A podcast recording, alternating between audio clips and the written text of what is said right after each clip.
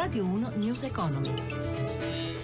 17.32, 20 secondi, buon pomeriggio, ben trovati da Luigi Massi. Le borse europee archiviano in rosso una giornata veramente pesante. Paolo Gila dalla redazione di Milano, a te. Buongiorno da Milano, si apprestano a chiudere i mercati che abbasseranno la saracinesca fra tre minuti. In questo momento il Fuzimib conteggia un calo dell'1,40% in linea con l'andamento di Parigi e Francoforte, mentre Londra segna un calo dello 0,46%.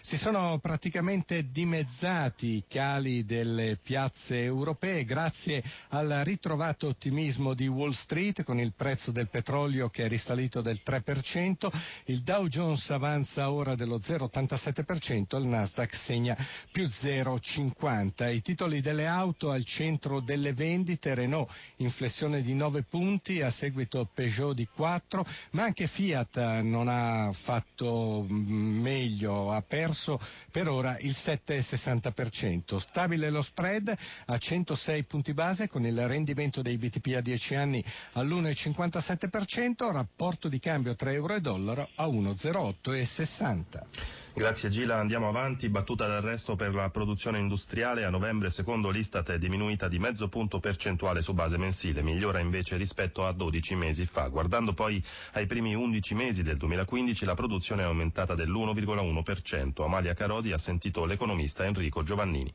Effettivamente è una battuta d'arresto sul mese precedente che conferma come la ripresa è molto eterogenea, ci sono alcuni settori che vanno bene come i mezzi di trasporto e altri che vanno male, per cui non siamo ancora a una ripresa consolidata e diffusa a tutto il settore industriale. A dicembre crollo della cassa integrazione dimezzata in un anno e il dato più basso dal 2008. Questo dato è legato a quello della produzione industriale? È dovuta alla ripresa della produzione e quindi le imprese che hanno, avevano tantissima cassa integrazione hanno in primo luogo riassorbito la cassa integrazione e alcune hanno anche deciso di assumere, magari utilizzando i benefici previsti dal Jobs Act oppure le nuove forme contrattuali. La Germania invece va a gonfie vele. Nel 2015 il suo PIL è cresciuto dell'1,7%. Perché loro così bene e noi no? La Germania ha potuto sfruttare il commercio mondiale che cresceva. Il punto è che in Germania i consumatori consumano,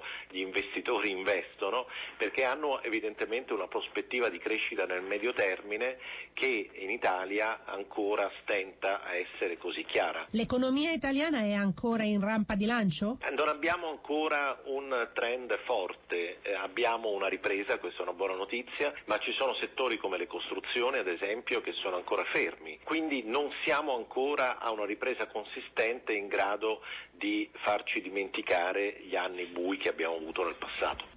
Le scelte economiche della politica europea sono sbagliate, servono investimenti più che tagli di spesa pubblica, lo dice Amartya Kumar Sen, economista e filosofo indiano, professore alla Harvard University, premio Nobel per l'economia nel 1998. Lo ha intervistato Alessandro Forlani.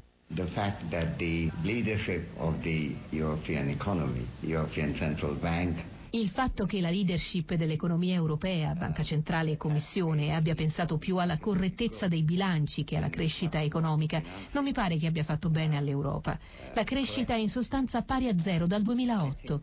Penso che la politica economica europea sia profondamente sbagliata. What I believe to be largely mistaken European economic policy. Che cosa serve allora all'Europa per crescere? Economic growth requires investment. La crescita economica richiede investimenti.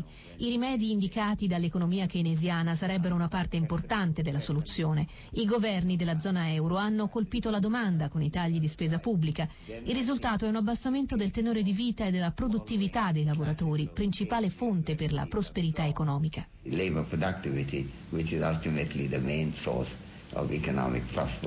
la politica intesa come partecipazione che cosa può fare?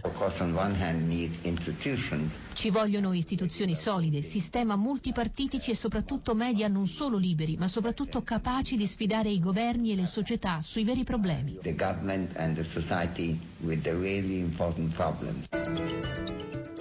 17.37 News Economy torna domani alle 11.32 in regia Mauro Zaninotto da Luigi Massi. Buon proseguimento d'ascolto su RAI Radio 1. Radio 1 News Economy.